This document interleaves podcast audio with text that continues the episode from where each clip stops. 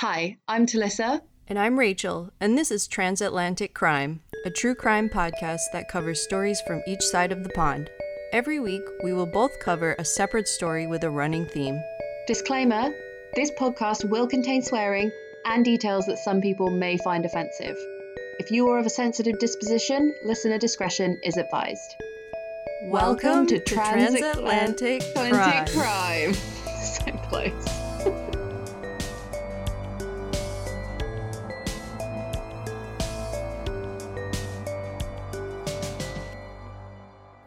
How are you, Rach? Um, I'm doing doing okay. okay. How about you? Yeah, me too. It's like, I don't know, like January lockdown, don't get paid for another 10 days, so Yeah. poor. Like, it's just like hideous. But on that note, uh, we have a new patron. I don't know if you saw. I sent I sent you a text. Yeah. Um, so Jessie Jessie Bourne, and I think she's American because her payment came through in dollars. So, um, have you got the stickers I sent you? No, not yet. Did send them. I've been like eagerly checking the mail every day, like Christmas. walk into your mailbox. All you've got to do. Um, and also, like, I was in a rush that day, so I haven't put any nice note in it or anything. It's literally just the stickers and the fucking postcards. so you're going to open it and be like, cheers, mate. Thanks.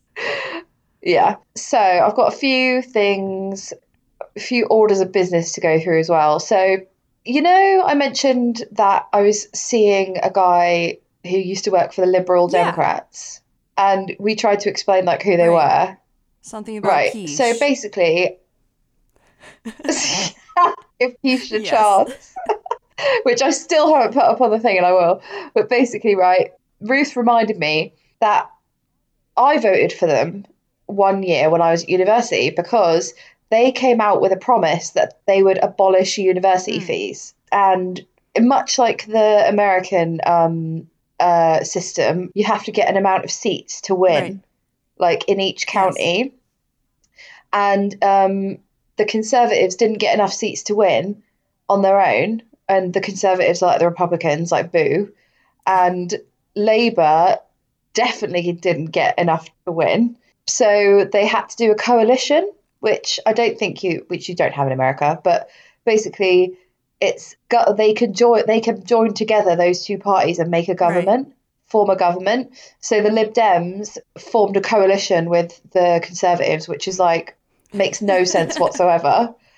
Like it because they're completely different parties Yeah. with completely different shit. And then Ruth was like, "That's why no one likes them anymore." I was like, "Oh yeah, I remember now."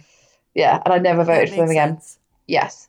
Um, and that man that I'm seeing, he's like really proud of this correction corner Oh, that he's okay. given.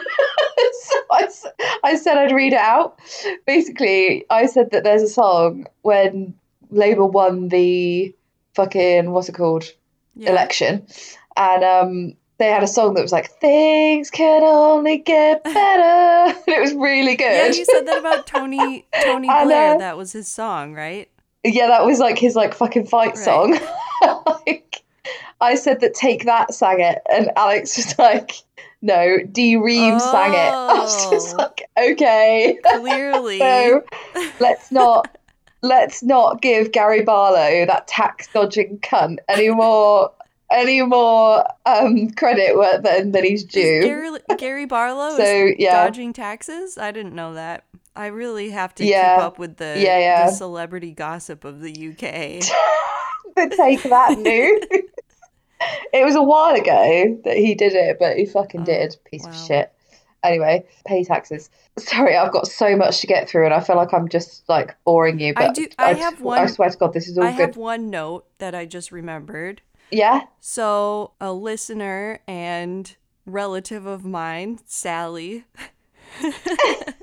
Yeah. she sent me and she's a patron, she's isn't a she? Patreon. Yeah. Thank you, Sally. Yeah. She sent me uh, a package and I wasn't expecting it. Guess what it had in it? It was dog shit. I don't know. Bakewell tarts. Like three packs of Bakewell tarts. Oh, yeah. So she's so cute. Yeah. That's amazing, and they are so good, I've, aren't I've been enjoying them. I was like, on the night that I got them, we had dinner and I was like, "Oh, I really want some dessert." And we didn't have anything. And then I went and checked the mail Yeah. and opened it and there were 3 packs of Bakewell tarts and it was perfect. Three packs as well. And, and um, they're so sugary that like they would last a 1000 They're- years. Like they never they go are. off. They're so sugary and I ate them and then I went to bed and I was awake for like 3 hours just laying in bed and I was like, "Why am I awake?" And I realized it was because I had like two or three Bakewell tarts. Just binged. yeah, they're so fucking good though. Carly made brownies actually, like Ooh. not not like hash brownies, just regular ones. And Uh, who gets Al- mixed although up when on the- you say on the- brownies? I never think of hash well, apparently me neither. But then apparently, like my mum was like on the family group. Carly put a picture of the brownies that she made, and my mum was like, "Oh, hope they're not like hash brownies." Oh, and we were like, "Why did your brain go there?" You fucking stoner. my mum, God, it was like, "No, Georgie, It's no." like if you if you And then, bake like- brownies and you're under forty, then automatically they're hash brownies. Uh-huh. I was like, no. And then I put a gif of Snoop Dogg. Like- and she didn't get that Oh, either. What? Um, she just ignored me. She thinks she's down with the kids. She's not. So, me and you had a conversation about would if you had to go into prison, would you rather stick something up your ass or your fanny? Uh-huh. Yeah. Or, or Uh, swallow I it. said fan. Swallow I said fanny or Yeah. swallow it. Yeah. So I've got a friend Jess, and she's a doctor, Okay. And she said, as a doctor, can I please ask that you shove things up your fanny and not your ass because we have loads of people coming in with stuff up their ass, and we have to get it out. and she was like, we have like repeat offenders that like keep coming in. What are they putting up there? Like a cucumber? Like what? I don't no, know. That would be easy to get out. I'm gonna It's have got to be something hard. Uh, would it? I'm gonna have to ask her. I didn't. Why didn't I ask her? Like what? But I will. But apparently, um, yeah, she uh, said that they keep doing it and coming back. they have to get it out. She's like. I suppose it's cheaper than a sex worker, like because then you get like double your money. you put it up there, and someone else has Oh to get it out. But anyway, well, it's cheaper um, in in the so UK that's just a because little- you have the NHS and it's it's free. Yeah, that's true. Yeah. Although my friend is an EMT and they have like repeat offenders, not of people putting things up their butt, but repeat offenders of people who want to be driven in an ambulance to the hospital. Why? I, I don't know. I think I don't know. It's just Just time wasters. Yeah. which is like I've I heard read that. the other day that if you get a helicopter or no, if you have to stop a plane, like if you're having a baby on a plane or like you have a medical emergency on a plane, it costs 15 Mm-hmm. grand for them to get the plane down and like get you medical emergency uh, Oh my medical God. assistance. So it's like a fine. I'd just birth it on the plane. yeah. But like it's the same with ambulance here. Like the ambulance costs money. You get charged an ambulance fee if you're driven in an ambulance. But what happens if you can't afford it? then you are You just don't pay it. Procedures here if you can't afford it, then you're just you owe it. You're in debt. Yeah. It's on the later Yeah. base. Um but Okay, oh, why did um, I bring that up? Oh, it's because I want people to write in if if they if they work in the prof- in the medical professional industry. I want you to ask Yeah. your friend what kind of things they have to. What have you pulled out of an ass lately?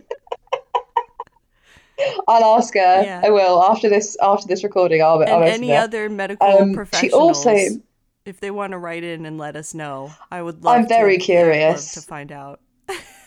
Yeah, very curious indeed. She also said that, you know, we said antifreeze is Yes. sweet. You said that in your story, Yes. didn't you? In our poisoner episode last week. Jess, the doctor, also said that in England we add a disgusting taste to antifreeze to stop dogs and cats like licking it up Oh, the wow. floor, and to stop like people poisoning one Yeah. another. And she said that the, and this is like a, I'm doing a quote now from Jess. As an F1, I don't know what that means. I just copy and pasted it. Um, I was sent. I was sent out at 3 a.m. to buy the biggest bottle of decent vodka I could find to pour down someone's nasogastric tube who chugged a ton of antifreeze because that's the antidote. Is pure alcohol. What? Yeah, apparently. I haven't googled it, but she's not a liar. so like, That's crazy. sounds mad though, doesn't it? Yeah. So if you think if Yeah, you apparently, think someone's um, poisoning you with antifreeze, just get drunk on vodka. Yeah. Um, so um, some people wrote some lovely things on Facebook about us this week. Really, really sweet, like brought a tear to my eye. So, um, Samantha Browning wrote, Happy Christmas. This was a Mm. while ago, obviously, I, but I missed it. Um, thank you for being the highlight to my Monday. Being half Dutch, half British person that now lives in Mississippi, you bring some of my worlds together. It's good to hear about places I know, I know and grew up around, as well as places of my new home. You are the first podcast I listen to on Monday mornings to get my week started. Thank you so much. Thank you. How fucking That's so nice. I know. Thanks Yeah, for listening. And then um we love you too. I can't believe that people bother. but cheers. And the other um, thing on Facebook was a lady called Sasha Black who said, I love you girls so much. I'm an Australian living in the US. It would be amazing if you did an Aussie, Aussie episode. So you could cover an American and an English person who had committed a crime down under. Just Oh, I like that idea. So that's I think that's quite so do I. And like no one's ever suggested it before, so maybe we could like shoe shoehorn that in some yes, point. Yes, we will. Yes. And the last thing I want to tell you about is I had a smear test this week. right? I had it on Tuesday and it like fucked my Oh, whole week. man. How are you feeling? Those are not enjoyable. I just no. And the nurse who did it was like really young and she was really young and sweet. So basically, I knew it was on Tuesday, but I've got such a shit memory that I asked like four people to text me and be like, get up for your smear test. Because it's at 10. Why did I book it for 10 past nine on a Tuesday? I do not know. The woman said, this is when you can have it. And I just went, yeah, don't book a smear test in the morning. It fucks the rest of your day. I like, know. do it latest as I you can. I remember I did it. I did it in the middle of my di- like work day. Like I went on my in the afternoon on my lunch, and then I came back to work, and I was like, No, uh, "It's all you can think about for the rest of the day." Like, it feels like someone's touched your Yeah. soul. like I can't concentrate. It's really horrible. I re- I can really feel my Yeah. cervix right now. so like basically because it's COVID, it's really strict. So um, you have to like buzz it. You have to buzz to be let in, and you buzz, and the receptionist is like, um, "Have you got an appointment?" AKA, if you haven't, fuck Yeah. off. So I was like, "Yeah, I do. Um, it's at ten past nine with the nurse." Blah blah blah.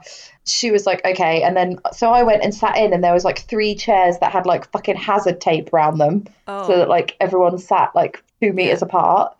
And um, while I was there, like every fucking five minutes, the buzzer was like bzz, and the Pol- the, the receptionist was Polish. she was like really fucking just blunt. She was basically like went, "Hello, have you got an appointment?" And they went. Uh, yeah, whatever. She was like, "Well, you're too early, so just wait out there." Like it was raining. So anyway, I'm sat in there and I'm just doing like the thing you do in the doctor's office, which is where you don't look at anyone, you don't talk to anyone, you just sit there Yeah. quietly and wait for your name to be Yeah. called. Wrong for me. so it was 20 minutes late, right? And I was like, do you know what? I'm not complaining. Obviously, the NHS is really under the cosh at the moment. But then this guy came in and he obviously has like learning difficulties or something. And he was talking to the receptionist, the but like the Polish receptionist who was just like cutting him down like like a Yeah. motherfucker. And then I was like, please don't talk to me, please don't talk to me, please don't talk to me. Like I'm just I'm just not in the mood. Like the later it got, I got like more sweaty and Yeah. nervous for the test. And I was just it's awful. And then like he started talking to me and he went, Oh, they uh, because I've got tattoos on my wrists of music notes. He was like, are they music notes on your wrist? I was like, oh no. And he was like, I was like, uh, yeah. And he went, oh, what, what do you play then? I went, guitar. And he went, do you play acoustic guitar or or bass guitar or electric guitar? I went acoustic, and then I just started looking at my phone like it was like the Magna Carta, like. Just like I didn't want him to talk to me. Oh, poor guy. And then like I know, like and everyone was ignoring him. Like he went, "Hi, Mary," to the receptionist. Like another receptionist that walked in, nothing. She's obviously, I think he must be a regular because he just is used to ignoring the shit out of him. When I got called in, she was like, "Talixna Stevens." I was like, "Yes, fine, sure, whatever, that's me, I guess. sure, sure, that'll do." Um, so then, like, I went in. And um, she was like, "Oh, I'm really sorry it's taking so long. Like, we don't have the computer's gone down, and so we're using paper to like write everything down." And so, you know, like you go behind the little screen and you take like your bottom half of your clothes off, and then like put a bit of paper over your fanny so you don't have to like stare at it while they're staring at it. like, and for some reason, I was like, "Yeah, gosh, went, yeah, yeah, no, you don't um, realize like how much um, computers help, do you?" And I went, "You know, that's why they didn't catch the Yorkshire Ripper." And she was like, "What? how did I?" How did I mention to like, crowbar that in? Immediately. I was Immediately. like, stop, stop talking. I went, yeah, they had so much paper in the room that they had to um, they had to reinforce the room basically, um, and that's why they didn't catch the Yorkshire Ripper. And she was like, oh, Thanks. okay. and I was like, stop talking about the Yorkshire Ripper. Okay. Okay. Okay. Have you seen that news on uh, Armie Hammer? Oh my god. Yeah, so I posted about it on the socials. like, it's fucking Yeah. grim. It's serial Okay, so killer I think you probably have to explain for people that don't know. Okay, so basically, the actor Armie Hammer, who was in Social Network and Call Me by Your Name, I don't like. I don't know him. Like, I don't recognize him. I don't think I've seen that. I've seen those films, but I just don't. Yeah, What else was he in? The Man from Uncle. he's got rich parents um, though, right? I don't know. I Yeah. don't know about that. But earlier this this past 2020, he split up from his wife, and a lot of people didn't know why. And it was like in LA too. He was known. He was rumored to like join all the dating apps. Right. So, so that was like the first part of it, and then the second part of it is, it just came out like a week ago that he's A fucking he's, weirdo. uh, a weirdo and abusive, and he likes. Uh, people are calling He him has, like, cannibal- he has cannibal fantasies. He messaged a girl being like, "I want to cut your rib out and like eat it," and like said like, yeah. "I want to cut you and like drink the blood and shit." And I was reading his text, and of all the stories that we've read on this podcast, Alyssa, I did not feel as physically sick I know as reading. He also said, "I've cut the heart out of a live animal and eaten it while it was still beating." "Yeah, okay." Yeah. On that note, I know that that is a tradition for hunters. Is it? like, yes, it's the first. I think it's the first deer that you kill. That's fucking gross. Stop Um, it. It's tradition to as soon as you kill it, you go up and you pull the heart out and you eat it. That's What it's the like fuck? a tradition. But it sounds like for him, he Sexually probably- enjoyed it. and it's only, you're only supposed to do it once. yeah, you're not supposed to do it like every time. Or to a an human. but Which is what he also sounded like he wanted to do. That's and that's why I bring it up because some people were like he's well known as like he posts a lot of pictures of like cutting meat on his Does he? Instagram and yeah, he told a story on some late night show about how he went to a restaurant and asked for the steak and it was almost raw or something and and the waiter was really impressed by how cleanly he cut the meat off the He freaks me out. Yeah, I've seen all these comments and it was like he definitely has not just done this to an animal. Like is he a serial killer? Is has he done Like, something Also, to someone or multiple we were, people? we were But he has done things to women, but like, BDSM. He's really into? BDSM and stuff. Being like a dom. Yeah. yeah, basically, we were talking about it on like the girl chat, and everyone was like, "Has everyone seen this? It's fucking gross." And then our mate, I won't name her, but she was just like, "That's just kink shaming." We're like, "No, it isn't." what the fuck is wrong with you? This She is doesn't too listen to the podcast. but the like two of my Well, mates do, so I think we can all say that is not kink shaming. That is Yeah, and the whole reason that it came out, like, yeah, it's okay if you're into that kind of kink. is it though? Each to their own, but eh, I mean, it it's all about consent. So the person that has leaked a lot of the messages was like he went further than consent. He did more than he always like pushed Yeah. the boundaries and you're supposed to have a safe word that's like the the most sacred Yeah, part yeah. of it and one of his messages was like I'm not gonna I'm gonna go past the safe word. I'm not even gonna listen to it. And it's like that's a big no no in that community. I just think writing the words down, I want to cut your rib off and eat it. It's just like take a long hard look at yourself in the mirror. Come on. Yeah. There's each Uh, to their own. I saw some comedians tweet on like it was about kink shaming and it was like Armie Hammer likes eating brains. I like butterfly kisses. Each to their own. Don't shame. I I mean I don't like you know there's the whole kink shaming thing and that's fair enough and I don't think you should like everyone has their thing their weird thing that they like but don't Right, make it yeah. eating people like it's illegal like your No. kink is illegal So many other I know. choices. It doesn't have yeah to but be that that. it, like that is serial killer fucking behavior like did you watch that amazing documentary it's on Now TV in England I don't know what channel you'd find it on Mm. in America, but it's called like the Cannibal Cop, Thought Police or something, and it's about a kind of kind of similar story where the guy basically like his wife finds loads of messages that he's done on like message boards being like I want to kidnap a woman and eat her.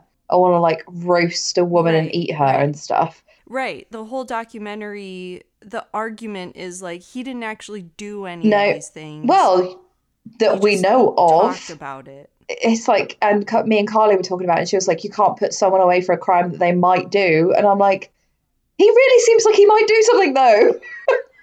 It's like threatening someone like you you can get in trouble for threatening just because you didn't kill someone but if you're knocking on someone's door every day saying i'm gonna kill you then you're still talking about it and you haven't Like- done it so I was just so like aghast and Carly was like yeah people people think weird shit. And I'm like what? Like, like it's it doesn't phase some people whatsoever that story.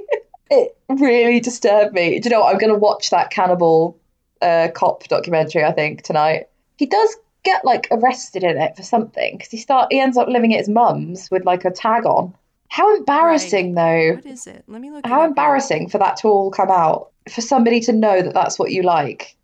Somebody to know that's what you think well you're a cop too. Why do why do there have to be so many weird and there has to be like it oh, in it as well. I think it's because he had like kidnap fantasies and he spoke about a girl okay. that exists. Yeah, he was arrested after his wife discovered he was spending time in internet chat rooms describing detailed plans to abduct, torture, rape, and cannibalize women. oh that shouldn't be Uh, anyone's he thing Described them. No, he described them as mere fantasy. The case drew widespread attention for its unusual nature.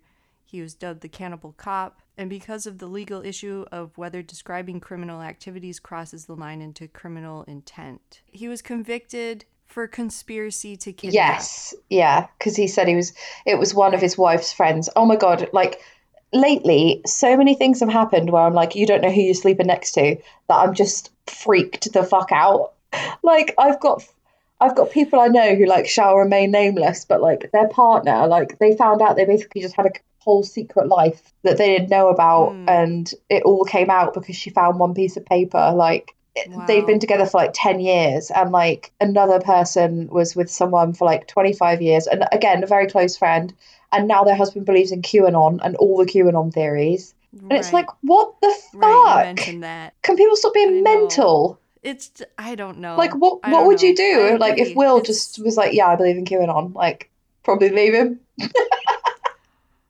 I would up our therapy sessions. Get him a lobotomy. Eh? Make him Yeah. easier to handle. like, you're getting help, or I don't know. I think when you're with someone too, it's like if they start developing a problem or something. I don't know. It's hard when you're in it. You want to be like, you'll get out of it, or you're Do- doomed. you could get help or whatever. yeah, you don't think like, okay, I'm well, done. I do. That's why I haven't. That's why I'm not. that's why I like. That's why you're married, and I'm not. Because I'm like that. Later days. you're like, we can fix this. Come on. I'm joking. But yeah, but that's that's also the downfall of it. It's like when you love someone, it's hard to to see the full picture Yeah. sometimes. You forgive a lot of stuff, I suppose. But if it was QAnon, I'd I'd probably start Getting an exit plan, from. Yeah, get, getting a secret bank account in order. yeah. Um. Okay. Well, we've covered that. Covered the weird rib eating man. Covered a lot. We're not even into the story yet. right. Okay. You're first this week, Um, I think, Rach. So this week, our theme is sports murders. Now, I have to admit, I was a little bit out of my depth on this one. Were you? I wasn't sure how how easy it would Uh, you. well, I was going to do um, the Hillsborough disaster, but then I thought it's January, and that was the most one of the most horrible things to ever happen in England. I was like, people don't need that. Oh, Basically, it was a sporting event where loads of people got crushed to death.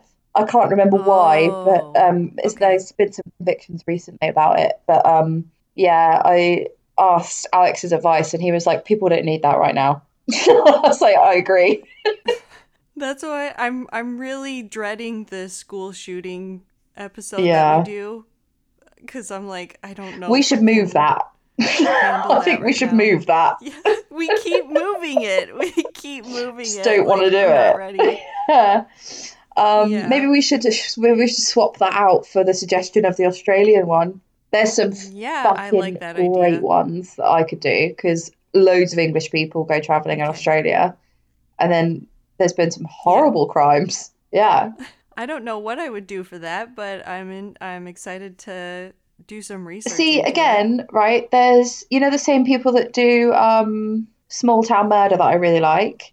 They do another podcast called Yeah. Crime in Sports. So if you Yes. like that, then listen to that podcast because that's really good. I really Right. enjoy that one too. But I don't know anything about sports. And also, there's loads of mental sports people in America, and there's like barely any here. Like, this is so unfair again. You know, you can start moving to like the rest of Europe. Can It's I? okay I feel like I'm cheating. you need to. Yeah. Well, no, because I've done. Have I done Canada? I've definitely done Mexico. I'm doing the whole continent. All right. So you're allowed to do that Okay. too. But I'm going to try and stick to the rules. But if, yeah, if I can't, then I'm just going to have to bend them a little bit. I'm looking but- forward to yours. It's going to be obviously mad. Well, I love sports. Do you? So I really love going to games. I love playing games. I just don't like watching them on. TV. I don't mind watching rugby because I understand the rules because my brothers played all through their youth. I, love, love rugby. rugby. I had to stand on the sidelines in the freezing cold. Also, they only play No. rugby in fucking sub-zero temperatures. Like if it's spring, if it's a spring day, they're like, nah. If it's a beautiful Yeah. day, it's like, no, this is not No the weather thanks. for it. So yeah, I used to stand in the fucking freezing cold like stands and watch them with a hot chocolate. It was really, really good. I played rugby in in Wales. You played rugby? Yeah, in Wales they do like this thing called sevens. I think It's not tag rugby, called. is it? Is it like non-contact? No, it was like Yeah, yeah. Real It's diff- rugby. just different rules to regular rugby. it was not tag, Yeah. and it was really fun. I loved it. I loved it a lot, and I it's really big in Wales. Yeah, they think they're great at rugby. It was hard not to get into it. Yeah, they really do. uh, they're not that great. I remember like my brother, because he loves rugby, like was watching like England versus Scotland, and he was like, "I wish they could both lose." Great. I love it. Um, but this this week my story is about basketball, Ooh. which I also Yeah. used to play. Uh, okay, let's get into it. I don't have a title this week. Make one up. Oh, okay. What should I make up? No, I don't have time. Okay. Okay. On a warm summer day in June 2003, Waco, Texas police began searching for 21 year old Patrick Dennehy. Dennehy was reported missing on June 19th after his parents were concerned that they did not receive a phone call from him on Father's Day, and when his roommate, Chris Turk, returned home from being away for five days and noticed that Dennehy's dogs had not been fed. Oh, I hate that. Yeah, me too. Poor dogs. Although it was only five days, so I'm surprised they didn't start eating each other. Like, yeah. dogs will do They that. were pit bulls as well. I'm sure they were starving. Yeah. Dennehy was reportedly last seen by Turk on June 11th, and he had also spoken to his girlfriend that night, 20 year old Jessica De La Rosa. So, who was Patrick Dennehy? Patrick Dennehy was originally from Santa Clara, California, where he was a star athlete throughout elementary and high school. At six foot ten, he was a standout basketball player at St. Francis High School in Santa Clara. When Dennehy graduated, he attended the University of New Mexico, playing for their basketball team, the Lobos. Do you know what that is? Bring back Sheriff Lobo. no. Lobos is wolf in Spanish. That's cool. Yeah. So Dennehy played two successful seasons as New Mexico's top starter, and then he accepted a scholarship to play for a better team at Baylor University in Waco, Texas. Playing for the Baylor Bears was and is a big deal. It is known to be one of the top sports universities and is part of the Big 12 conference, which is like the top. There's like 10 or 12 universities in America that are good at all different sports. Okay. All, and don't they always like give the really good sports people a scholarship even though they're stupid? Like some of them. So say you can come to our university, like you can come to our university for free, but you have to play for our team. Yeah. Yeah. Yeah. That's normal. And it's not always like, you don't have to be like amazing, but a lot of people go to college here with a sports scholarship. Yeah. We don't I don't think we really have that here. Well, no, that's because your university isn't thousands and thousands and thousands of dollars. Yeah, I suppose so, true. Um, and it's a huge industry here because they play college sports on ESPN, and Yeah. a lot of the college athletes go on to play in like the NFL and the uh, NBA, and you know, Yeah. that's where they do a lot of their recruiting. Yeah, have you seen Outcry, the documentary? No, I don't think so. You should watch it. It's about a guy who gets um he's an amazing football player and he gets a scholarship and then he gets accused of child abuse and go, Oh. goes to prison and like I won't ruin Okay. it but yeah it's amazing it's really good and it's wow. it's kind of like explains like the whole if you're really good at sports what college you go to and stuff system Yes. yeah Right. And you mentioned Crime in Sports, the podcast. Yeah. They did do an episode on this story. Okay. So if you want want to listen to theirs, I think they did it in like 2016 or something. well good luck finding that Right. so he ended up going to Baylor University. In his first year on Baylor's team, Dennehy was redshirted, which means that he wasn't eligible to play because he was drafted in the middle of the season. okay So he played with the team like in practices yeah and he trained with them, but he wasn't able to play in actual games.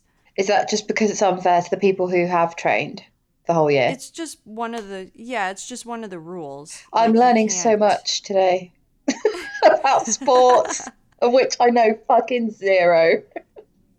I actually really like this one because I am I'm reminded of so many like sports things. So I definitely like to do this again Okay. because it is interesting. Yeah.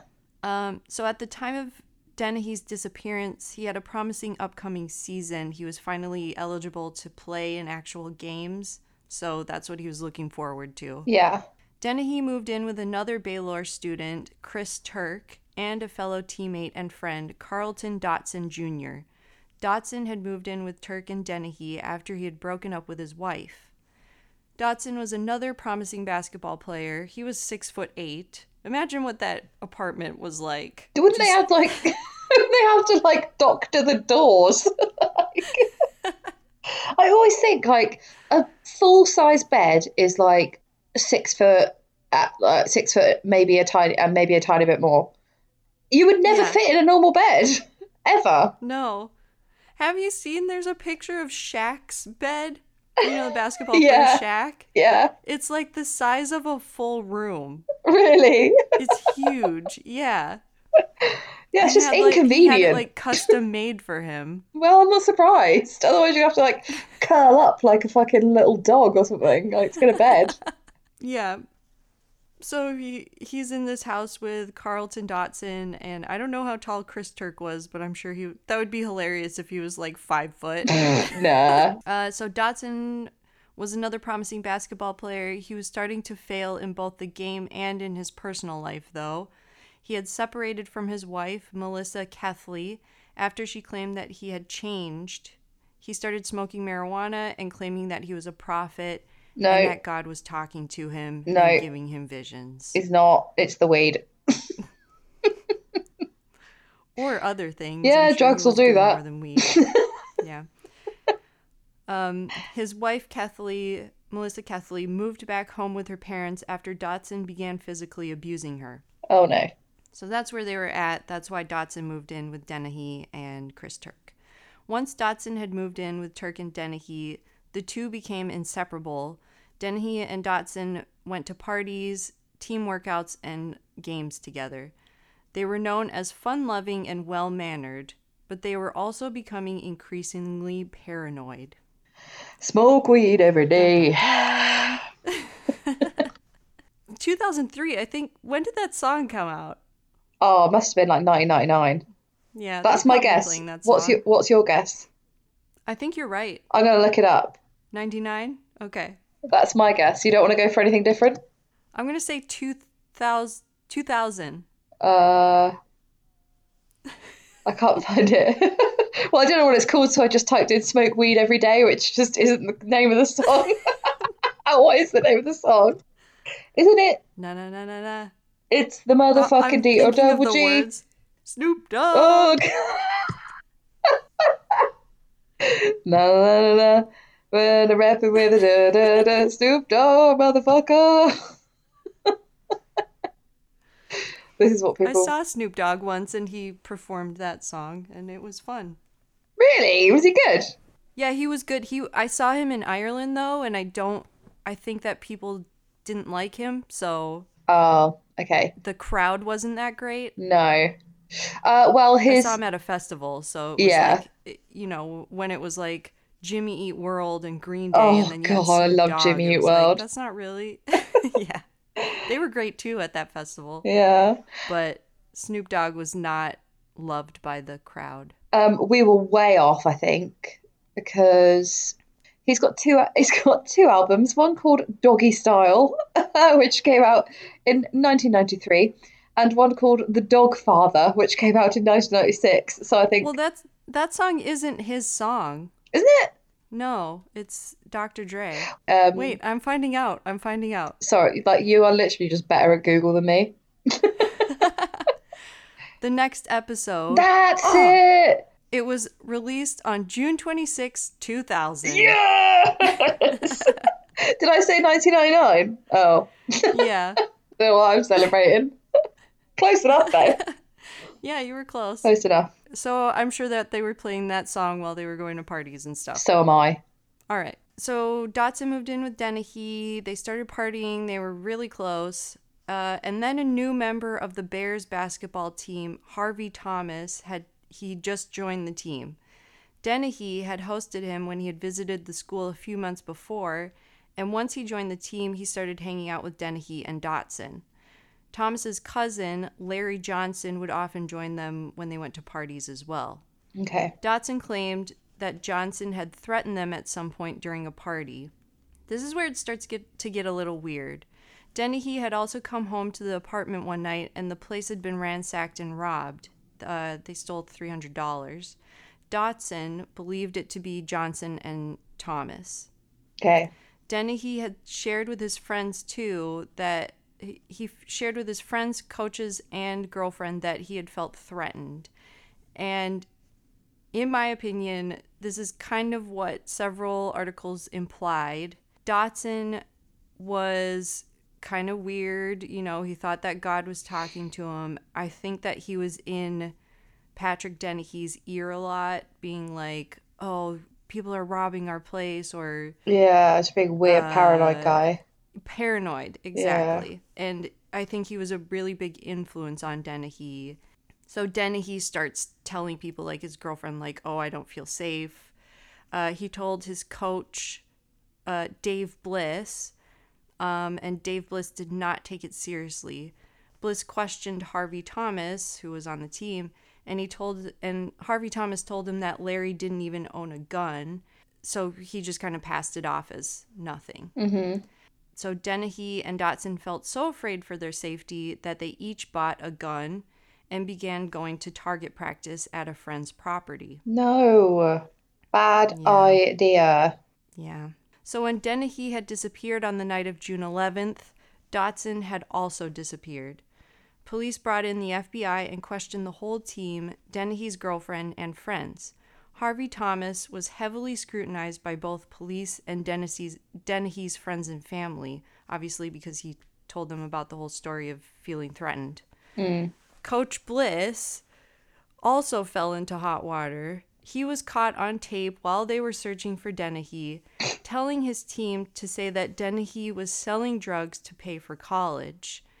He did this because it came out later that Bliss was paying Dennehy's and another player's tuition and that they weren't playing under a scholarship as they thought. And this is a huge rule break. It's basically like if a coach sees a player on another team and is like, "Oh, that player's really good. He should play for our team." Yeah. He's basically like paying that person to come and that's that's like a huge no-no in college sports. So you're then you're just paying for the player and that player isn't under a scholarship or anything like that. yeah. Does that make sense? Yes, it does. And I think like um in crime in sports as well, I've heard them say that co some coaches like because they're college players, they haven't got any money, the coaches will give them money or Right. lend them And that's a huge no-no. Yeah. Right. like for not just for tuition, like for anything because they want to keep Yeah, they want to keep them sweet. Right. And it, it came out later that that was going on a lot at Baylor with this specific coach. So, that's why he properly like threw him under the bus then. yeah. It was just like so Yeah. it was just like sells drugs to kids basically. Right. He he basically said like tell the police that Dennehy was selling drugs to all the white kids. what? Yeah. That's what he told them to say. What prick. Dave Bliss was further investigated as it was found out that he had flown to New York to convince the other player. So it wasn't just Dennehy, it was another player. He flew to New York to convince that player's mother to lie and say that she had paid the tuition. Bliss had also pretended to be that player's father when he called Baylor's financial office to ask about his tuition. Dude, you're an idiot. There's Um, going to be a paper trail for all of this. Yeah, and he just sounds sketchy AF. Yeah. So, two months after Dennehy's disappearance, Bliss stepped down as coach, and despite the potential allegations of extortion, obstruction of justice, and witness tampering, no criminal charges were ever filed against him. So, that's just kind of a side note of what also was going on Yeah. and how he kind of messed up investigation by telling his team to lie. So yeah, because the police then would have thought, oh, maybe he got into trouble with the drug dealing and like Right. something happened Yeah. there. Yeah. when it, it didn't. Yeah. So while that whole mess was going on, police were also searching for Dotson. In the week of Dennehy's disappearance, Dotson reportedly visited visited his estranged wife at her parents' home, which was 1200 miles away from Waco, Texas in Virginia. So it's like Stay away from me, you big abuser. yeah. Texas is in the middle of the country. He drove 1200 miles. That's further from what we drove from California to Grand Canyon. It, it would take like 12 a hours? day, Yeah. a full day to drive. Yeah, 12 hours. I'm like, yeah. Yeah. He got to his estranged wife's home. She told police that he was driving a 1996 Chevrolet Tahoe SUV, which was Dennehy's car. Oh dear. Yeah, not very smart. Investigators found the car abandoned at a shopping mall in Virginia Beach with the license plate removed. That's a red flag. Just leave it on. Right. You you will know it's a car with no license plate immediately. I know. It's that's stupid, but it was abandoned. He's He probably there, high. so yeah. I'm sure. He wasn't thinking. FBI and news outlets had caught up with Dotson in Maryland, which is just it's the next state over from Virginia, uh, where he was heavily questioned. During those first few days of being questioned by the FBI, he told the Dallas Morning News that police asked him not to discuss the case and that he had learned of Dennehy's disappearance from Dennehy's girlfriend. So he was lying, Mm-hmm. uh, and they could tell that he wasn't coming forth with all the information. Yeah. An informant came forward at this point saying that Dotson had admitted to his cousin that he shot Dennehy in self defense. His story was that they were at the shooting range when Dennehy pointed his unloaded gun at Dotson. Afraid and probably a little uh, high and uh, paranoid, Yeah. Dotson fired back with his gun, shooting Dennehy in the head and killing him. Well, that He would have in a- become like a new story in itself, so that's got to be a lie. Man die, famous basketball player dies at shooting range. They've got cameras wasn't- everywhere, haven't they? Shooting no, ranges. no, this was it wasn't like an official shooting range. It was Oh, like a they- friend's property. Oh, they tied a fucking target to a tree. yeah. oh, right, okay, fair That's enough. What it was. Right, okay. Yeah. Um, the friend too was the person who who sold dogs to the two friends. So Sold dogs. um, yeah. I saw an interview with him and he was like, I'm not, he was very like loyal to both of them. Like, I'm not telling them anything. So, um, Stitch, snitches get stitches, they say. yeah. So, yeah, Dotson fired back. He shot him, saying that it was self defense. He left him in a gravel pit and drove to the east in Dennehy's car. Dotson was arrested on July 21st out of a relative's home in Maryland. I was going to say, how the Uh. fuck do you get rid of a six foot eight body? Like, a regular body has got to be difficult enough. I know. I think they were on the outskirts of Waco, and also Waco, Texas is like it's very famous too for that the Branch Davidians.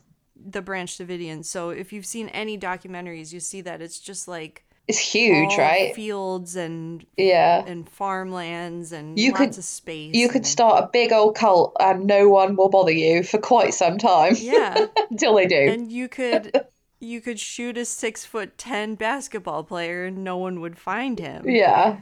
So on July 25th, which is a month after Dennehy was shot, Dennehy's body was found in a gravel pit outside of Waco. It was badly decomposed. Ooh. Um, and they also said that uh, his head was not connected to his body. And Oh. there were a lot of salacious news reports that, like, Dotson decapitated him, but. That could be animal, police- like. yeah, that's exactly what the police said. It was like it this wasn't it looks like it wasn't um Purposely done. it was probably animals Yeah. Yeah. Yeah. Uh, the autopsy revealed that Dennehy had died from two gunshot wounds to the head.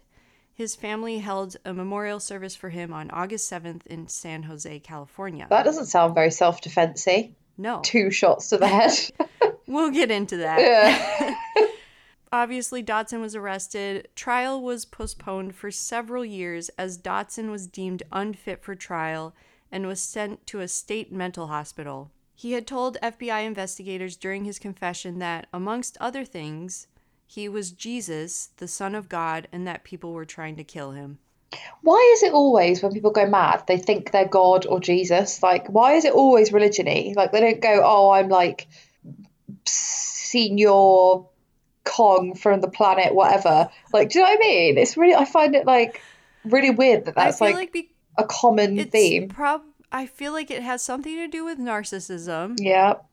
And it also has something to do with if you were brought up in a religion Mm, That is maybe the easiest answer. yeah, I suppose. I'm hearing voices. What is it? It's a higher power. Like that. I Yeah, think that's yeah. where you would go to. But if you start thinking that you're Jesus, you're not. That's it. That's the soundbite. That's like in Friends. when Phoebe goes that said that she had a school counselor that said to her, "Listen, you're not a witch. You're just a regular student. you're that school counselor. That's it. That's the answer. You're not. Get Okay. help.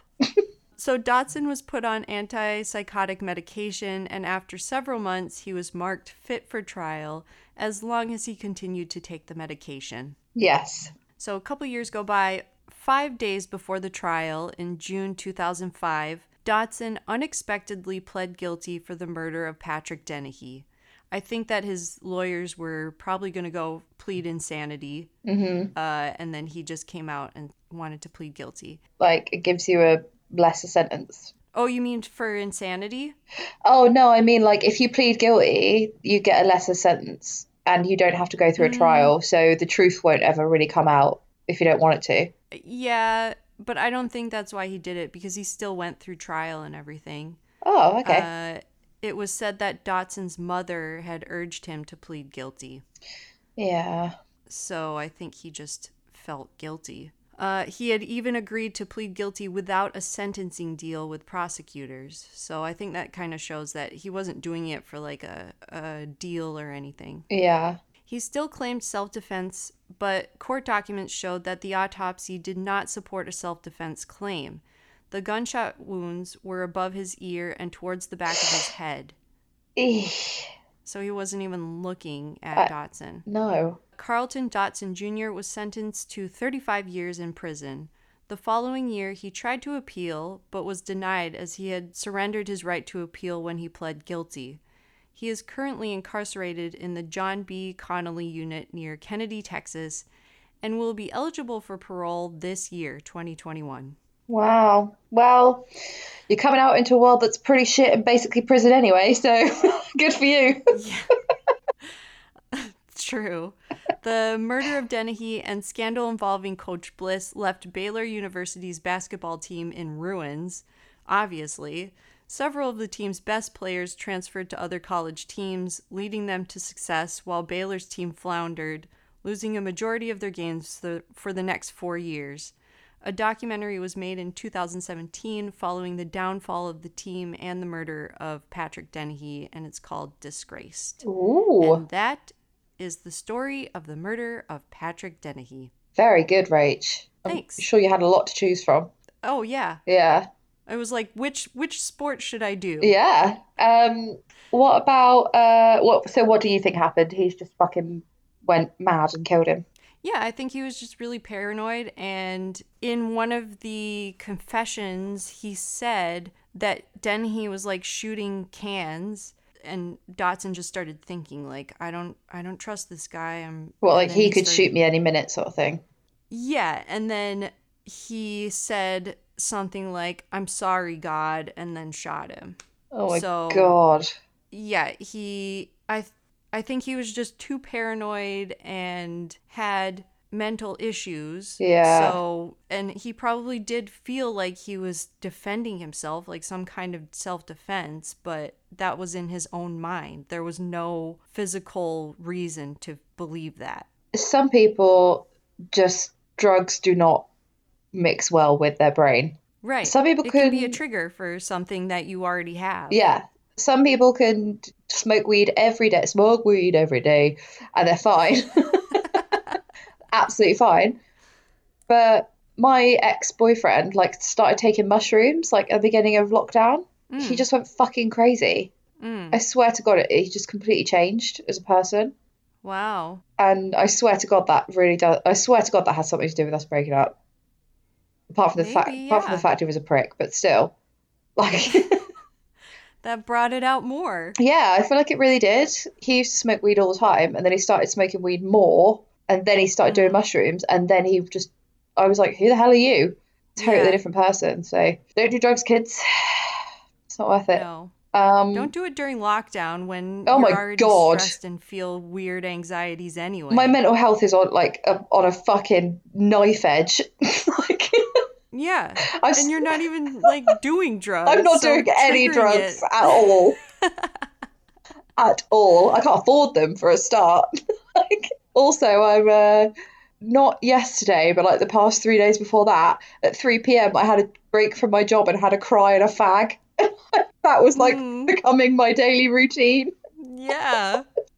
It really is. I, I can relate. I was just talking to my friend the other day about how everyone in the world is collectively collectively we all have trauma from this. Yeah, trapped. Some kind of trauma. yeah, There's going to be long-lasting effects to it. And I think some of it for me is going to be like social anxiety. yeah. Like I don't know how to talk to people anymore in the same room. Yeah, like I ev- you know, even if like that mentally like uh, the learning disabled guy had ta- had talked to me and I hadn't been in lockdown for like however many fucking nearly a year, yeah. I would have probably been like, yeah, sure, I play guitar. Like I would have had a chat with him. yeah. But because I was like Right. that, ah, don't talk to me. Another human. No. yeah, I was like, no, like I didn't want to talk to anyone. And then Yeah. Yeah. I, I also got like went into Asda afterwards and got really freaked out because like you know when you go in a shop but you don't buy anything at, Mhm. like a supermarket and then you have to go through Yeah. the till but you haven't bought Yeah. anything and I, I always feel like I'm stealing when I'm not. I literally my words to this woman were how the hell do I get out of this place if I haven't bought anything? she was like, "Oh, sorry, I'll open the gate." I was just like, "Let me out!" really freaked out. I, yeah. I feel like that's a thing. That's a thing that is happening. Like grocery store anxiety. Yeah, I don't want to go there. It's it's the one place where you have to go. and where you but- can go, like without anyone having a fucking side eye at you. Right. but everyone just feels weird when you go there, and Oh god, it's just not a good feeling. I can feel it in my body now. the fear.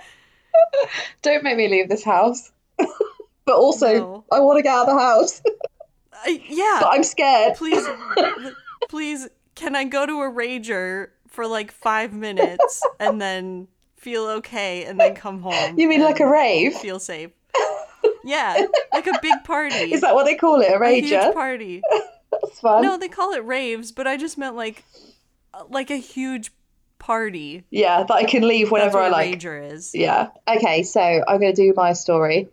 Um, all right Right. So again, I'm I don't know anything. So this is about soccer or f- okay but I will be referring to it as as football. it's that's fine its proper English name. Okay? Um this is about a man called Peter Edwin Storey. Okay. okay So he was born on the 7th of September 1945 in Farnham, Surrey, to Edwin, who was a carpenter and a builder, and Nellie, how cute, a part time shop assistant.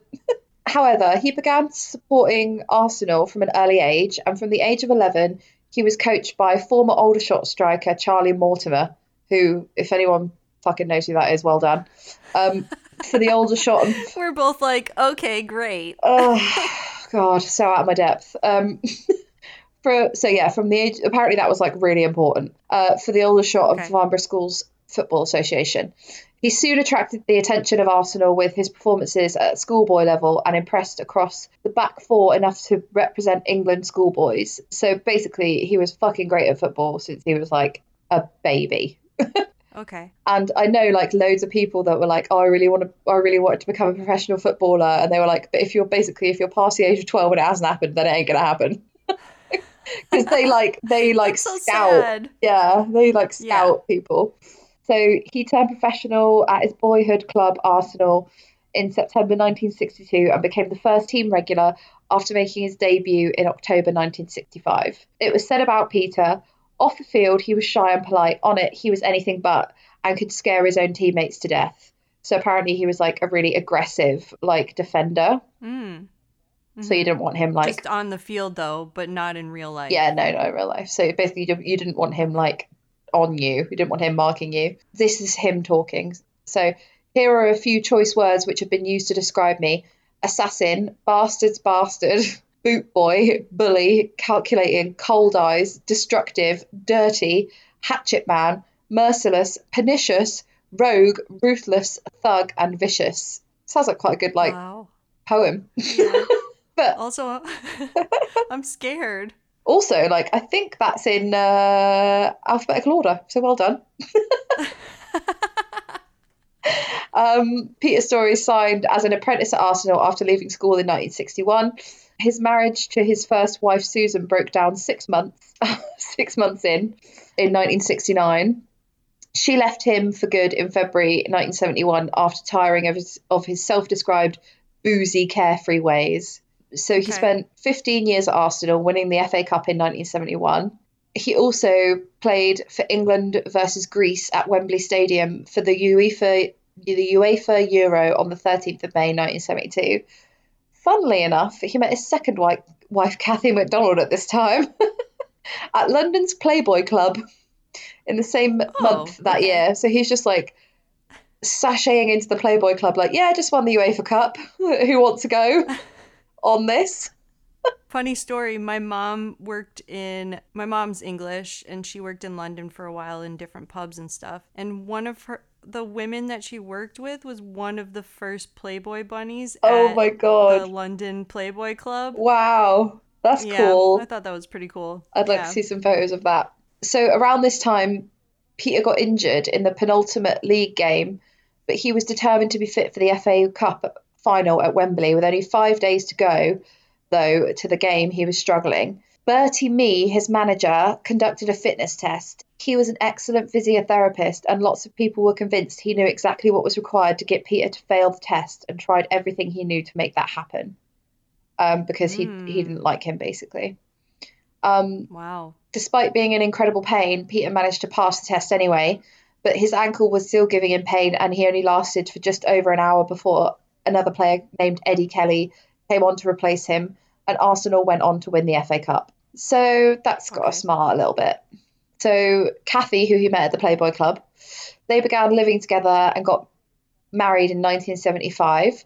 But things turned sour after he took a three year tenancy agreement out on the Jolly Farmers pub on Southgate Road in Hackney in London. I used to live around there, so I'm going to look up that pub and see where it, where it actually is 'cause it Yeah, might me still be there. Um, Yeah. appar- apparently, at the time, lots of footballers were investing in pubs, so he just followed suit along with his Arsenal teammates. Um, Oh, okay. yeah, he spent a lot of time at the pub and with the women who were there, which meant his drinking got to unbearable levels and his marriage was starting to fall apart. He couldn't be fit and sober long long enough for his injury to heal, and his football career was on the rocks. He also invested in a minicab firm in Newington Green in London, which failed.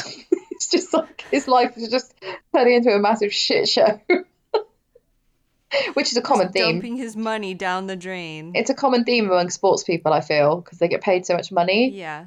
and like they get like a lot of money and a lot of fame in a short time and they just can't deal yeah, with it and the, I was talking about this the other day about how, especially in America, and it sounds like in soccer in in England, like Yeah. you're recruited really young, yeah and you're you're given all this money. you don't have a chance to be normal You don't have a chance to be normal, but also you're you're a you're basically a kid with a bunch of money, yeah and there's no chance for you to like grow up and and learn. and women throwing themselves at you as well Exactly. Yeah. which is and men like who want to feed off your money or And you know, be like, you. he, it sounds like he's just right he's just pumping money into businesses and i'm sure there were people like oh yeah i have a business idea. Yeah like yeah. i'm sure that happens a lot too. And he's pissed up so he's like yeah all right then. Yeah. And, and also yeah and also like imagine owning a pub. Sometimes i think that would be really fun. Yeah. Sometimes i think it'd be awful but then other times when i'm feeling like quite sociable i quite like the idea of being a hostess.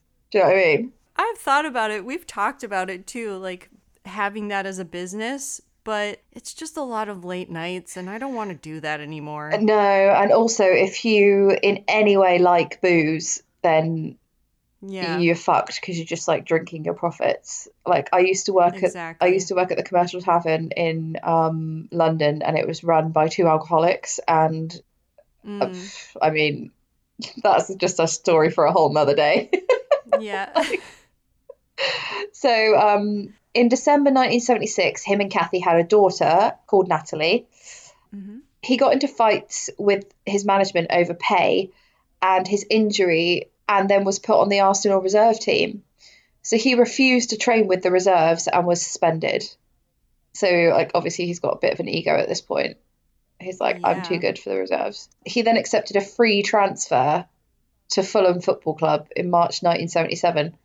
And I'm pretty Wow. sure free transfer is just like resigning before you get fired. like, I don't know that much about Yeah. football, but I think that's what it sounds. You know, it's like, like, you weren't traded, you weren't traded, you weren't paid money. just go here. It was your yeah. Yeah. Just go away. yeah. Um, when Peter arrived at Fulham, he played 12 games for them. Then his final appearance as a professional footballer was in a 1 0 defeat to Tottenham Hotspur at White Hart Lane. His contract with Fulham was cancelled in November 1977 and he announced his retirement from football. Now, here's where it really goes wrong. Okay. How old was he at this point? uh, so he was born in 1945. Uh, Okay. Let me just double check that. So 30 Yeah, so he's th- it's 77, so he's 32. No, Okay. no. no. I'm just like, "Oh, okay. I don't know." Oh my god, I'm hungover. Like, don't ask me maths questions. I'm gonna figure it out now though, because I don't want to not do it. Wait, this is how I do it. Look, 45 to 50. 65, 75. Yeah, you're right. 32. I should have more faith in myself. Okay. So, okay. He turned to crime when he started helping local gangsters, the Barry brothers, to counterfeit money by providing finance and storage of the cast die, which is what you use to pour the metal in to turn it into fake money. So it's just like literally Mm. like a, a mold for molten metal that turns into fake money. Okay. So he hid that for them. But th- it's for metal, so they were just making pounds, like one pound. Yeah. It's much Like, easier. That seems like kind of a waste. it seems like a hard road. like it's Yeah. it's much easier to forge coins than it is notes, obviously. Right. Because But like the equivalent here in America would be like making one dollar bills. Like if you were gonna make money, you'd want it to be bigger amounts, like twenty dollar bills, not one dollar bills. You'd You have know- to make a lot. so there's this amazing program that I absolutely love called Bottom, which I don't know if you've Hmm. like seen it before, but in Yeah. one of in one of the episodes. Richie's really bored and he can hear loads of noise coming from Eddie's room and he's like, What are you doing in there? and he goes in and he's been counterfeiting money. it's like he makes it like unbelievably pornographic so that when people see it, they're so shocked that they don't ask. Oh my god. And he goes, Eddie, it's not even the right shape, and it's a triangle. And he goes, That's Welsh money. and he's like, they've got two friends called Hedgehog and Spudgun. he goes, he goes, Hedgehog, have a hundred grand. Spudgun, have two hundred grand. Richie, have a five pound seventy five note. It's so good. Uh, God, I could talk about that episode for like another hour, so I'm just going to Yeah. crack on. You, Um, you often send me bottom episode clips. Yes. Which is great. Yeah. Because I'd never really watched it all the way through. Oh, I fucking adore it. Like after I've had my cry and my fag at three o'clock, I usually pop pop on bottom as well to cheer myself up. okay, so he's got involved with the Barry brothers, who are um, London gangsters, and they own the Regency nightclub, which was a small nightclub and a restaurant that's in Stoke Newington. And my friend Ruth lives there, and she's actually showed me where it is. It's so close to her house. It's like Yeah. down the road and opposite, basically. Um, Yeah, I used to live in Stoke Newington as well, and Oh, have you I seen it? remember where it was. Yeah. So it's oh, it was owned by the two Barry brothers since 1960, who they paid Mhm. protection money to the Kray twins. If you um, would American people know who the Kray twins are? I know the, who they are, and there's been a couple of movies about them, but I don't know if they're that widely known. If you're an American listener, let us know because I only know because I lived in England. Yeah. So, So, I, I really don't know. I have no gauge of the Kray twins. they're I really don't know how interesting. they are here. They are, yeah. super interesting. So they're like gang- they're twins and they're gangsters, and like one of them was bisexual and just like didn't give a fuck and didn't hide it at all, even though it was like Right, the hardest motherfucker ever. like he would, Yeah. yeah, he was just like oh, really openly gay.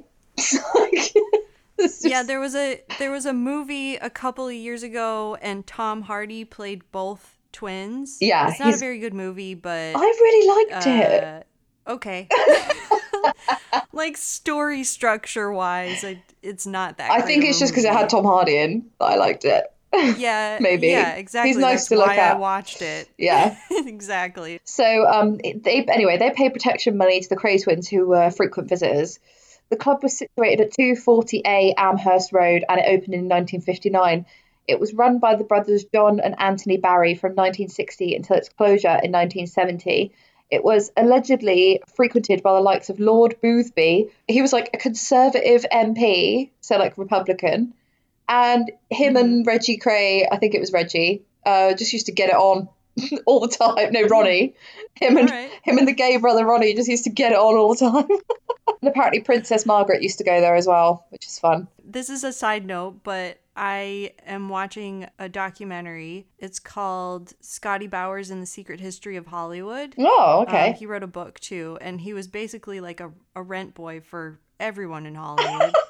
and he just died, I think, this past year or something at like 93. But, anyways, he talks about how who is that couple that left the royal family back in the 60s, I believe? um, it's Wallis Simpson and, and King Edward. He he abdicated so he So- could marry her. Yes. And they came to Hollywood and they hired Scotty Bowers and he would bring over his friends, sometimes guys, sometimes girls. Just have like orgies. Not orgies, but like threesomes and he gets really detailed about it. I don't want to I I want to like leave it for people cuz I think it's a really interesting documentary. Okay, watching it. 100% watching it. That sounds brilliant. I don't know how accessible it is. Uh, I'll find out where you can watch it, but yeah, I have to find an illegal you- stream. Right, and if you can't, get the book because the the book is the movie. But not just the royal family or the royal that royal couple, but other famous people in Hollywood used him as well. So So weird. I guess like I mean, why would you why if you're famous and stuff, I guess like you're paying for his um discreetness maybe. yeah, Obviously not now. He's told him. fucking everyone. Right. Well, everyone's dead now, so he's like, yeah. Oh, fair. cares? Fair enough. Um, Um, I think he talks about the actor Cary Grant, and he was like, I- He's I'm from Bristol. Is he? Oh, I don't didn't know. I could be making that up. I'm pretty sure he is. Pretty sure he is. Wait there. but he he was like yeah everyone in hollywood knew so me coming out with it in this book is not a big deal Cary Grant is from Bristol. He was Right. born in Oh, Bristol. okay And there's like a little plaque like on his house where he used to oh. live. Yeah, it's like so basically being gay was illegal up until about fucking I don't know, Two like the year years ago Yeah, up like fucking the year two thousand, but everyone was at it. Like right everyone was big time at it. So um, he was arrested for this money, uh, fake money, like counterfeit money thing. Whilst on bail, he decided to. I mean, this is just bad decision after bad decision. yeah he decided to set up a brothel called the Calypso Oh, Massage no. Parlor with three women.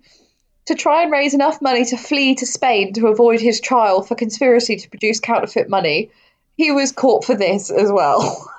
He was arrested and pleaded guilty to keeping a brothel on the 22nd of December 1979. Merry Christmas. wow and was and was handed a 700 pound fine, which is a lot back back then, I'm assuming. And a six, millions yeah, and a six month suspended sentence. He was also briefly jailed for contempt of court after failing to appear at his bankruptcy hearings. he just doesn't give a oh my shit. gosh no In September 1980, the trial for conspiracy to produce counterfeit money came to a conclusion, and Storey was sentenced to three years imprisonment, which he served at Wandsworth Prison in London and Spring Hill Prison in Buckinghamshire. he was handed a 12 month suspended sentence in April 1982 for stealing two cars.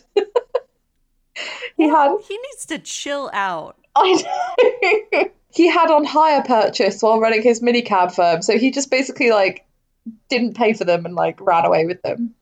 Um, he married somebody's marrying this man as well. He gets married again.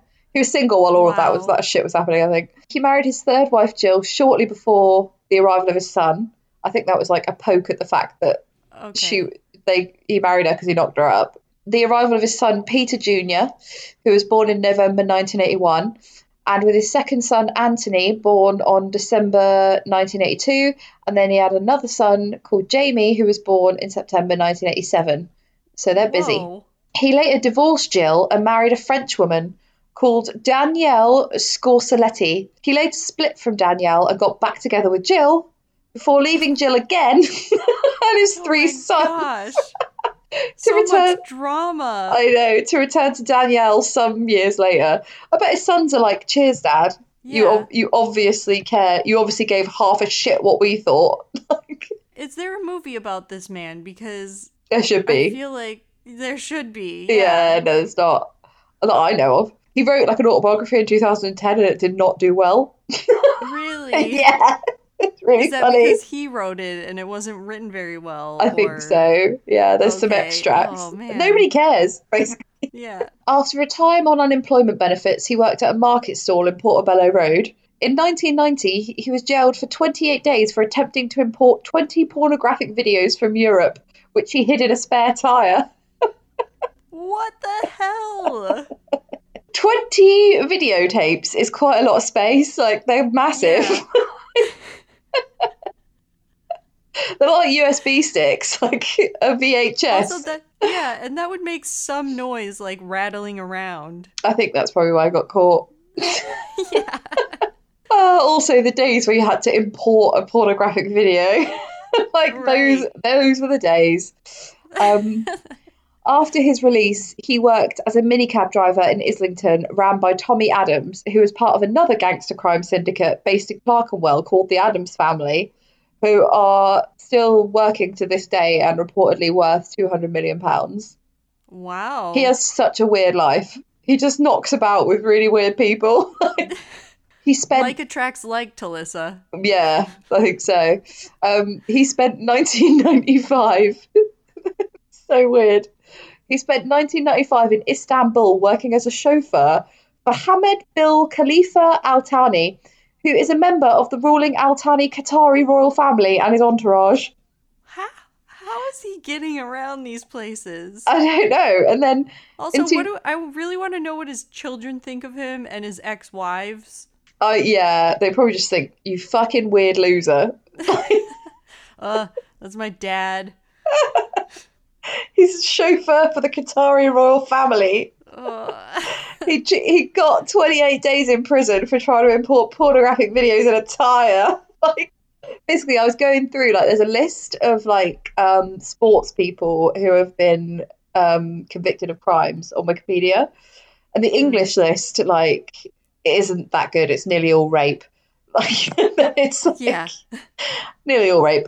Um, and then one of them is was uh, Vinnie Jones. So you know he's Okay, he he's yeah. in like the X Men movies and stuff, and he used to play Right. for QPR Queens Park Rangers.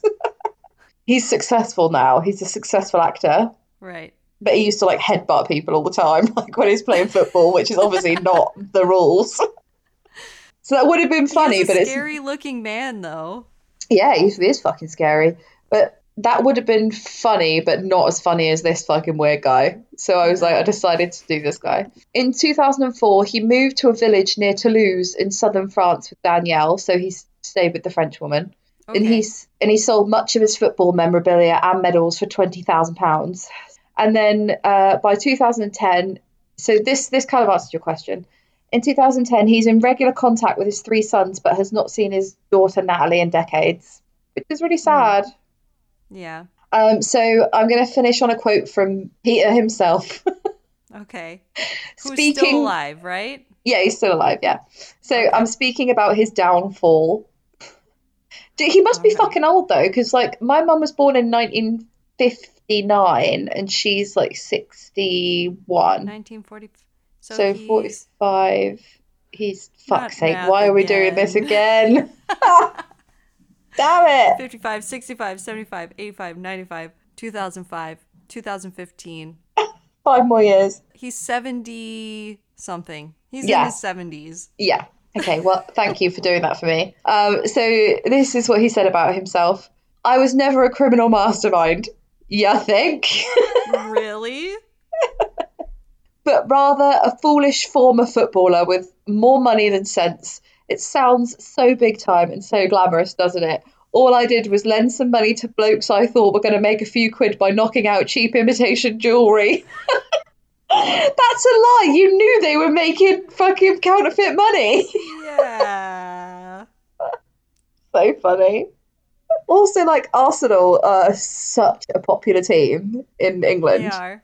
So Yeah. many people support Arsenal. Like, it's ridiculous. When I lived in London, when Arsenal played, I could hear the stadium. Yeah, it's their big deal.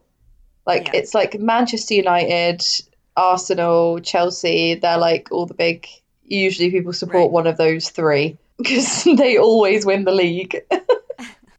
I'm talking like I know what I'm talking about. I fucking do not. The amount of times that I had to sit and watch Manchester United play. Ugh. I find watching football so boring as well. Like like That's the thing. Like, I love sports, but I would rather be playing them or I'd rather be at the game. I don't want to watch it on TV. It's boring. I've been to a game before. I went to, I was a kid and I went to London and I watched West Ham play, which is a London team. It's like my stepdad's team. And that was really good. And like the atmosphere is really fun. And you get like a pie and stuff.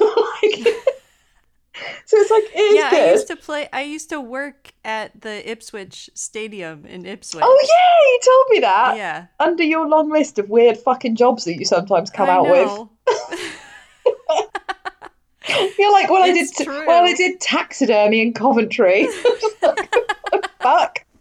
We should do a bonus episode for our Patreon about the the different jobs that we've done and Jesus, the commercial tavern. That's got some stories.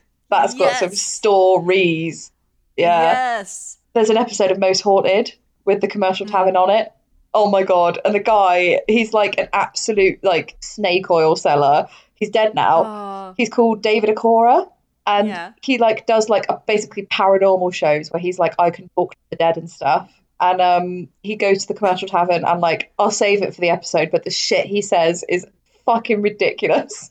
uh, I'm totally gonna look up that episode. I love Um, that show. And I like that pub, it had a tunnel that was in the cellar that went to the police station Oh, over the road. And I could Yeah. never walk more than like four steps into it without shitting myself and running away. yeah, I used to work. I had the same thing. I worked in a pub in Angel in London, yeah. and it was like built in the 1300s or something. and Yeah, every yeah. time I went into the basement, I hated going down in I know, like, because you have to, It's if so you've ever worked, if you ever worked in a pub, you have to go down there to do the bottling up, don't you? So at the end of the Yeah. night, you go down and you get like, what are we missing from the fridges now? Like, we need like Right. three more bottles of white wine or whatever. So you go write a list, and then you go to the cellar and get everything that you need. Then you come up and then you refill the fridge. Like Yeah. That is for you lucky people who've never had to work in a pub. Like, Or you had Uh, to um reattach like when the the beer ran out, the keg. yeah, you have to you had like yeah go down and reattach it. That. Yeah. Um, change the barrel. yes. it's cool, isn't it? Yeah, and you used to go that, and like, because you're so busy, you you have to do it on your own. Mm. You Mhm. can't go. Can someone? And they don't want. And like the owners of the pub don't want two people down in the cellar because they're like, "What are you stealing?" Because there's just Right. like crates and crates and crates of booze down there, so they don't want more than one person down there at a time anyway. And it, yeah, it is creepy as fuck. I used to do it as quickly as I could, as quickly as I humanly could, like Yeah. to get out of there because it used to shit me up so much. Yeah, let's definitely do a Patreon episode on all our fucking shit weird jobs. That'll be fun. Okay. Yeah. And we're also to do a Patreon episode. Uh, I'm to give you a tarot reading. I'm so excited for that. I'm so Mhm. excited. Yeah. And I think that that's something that we could end on is Yes. thanks for listening and sign up to our Patreon. We have a lot of bonus content coming. Yes, we do, definitely. All right then, Rach. Well, um, I'm going to get some dinner because I'm absolutely starving and hungover. But um, have a great rest of your day. Yeah. See you next week. Yeah. Bye, mate. Bye. Thanks for listening to Transatlantic Crime this week.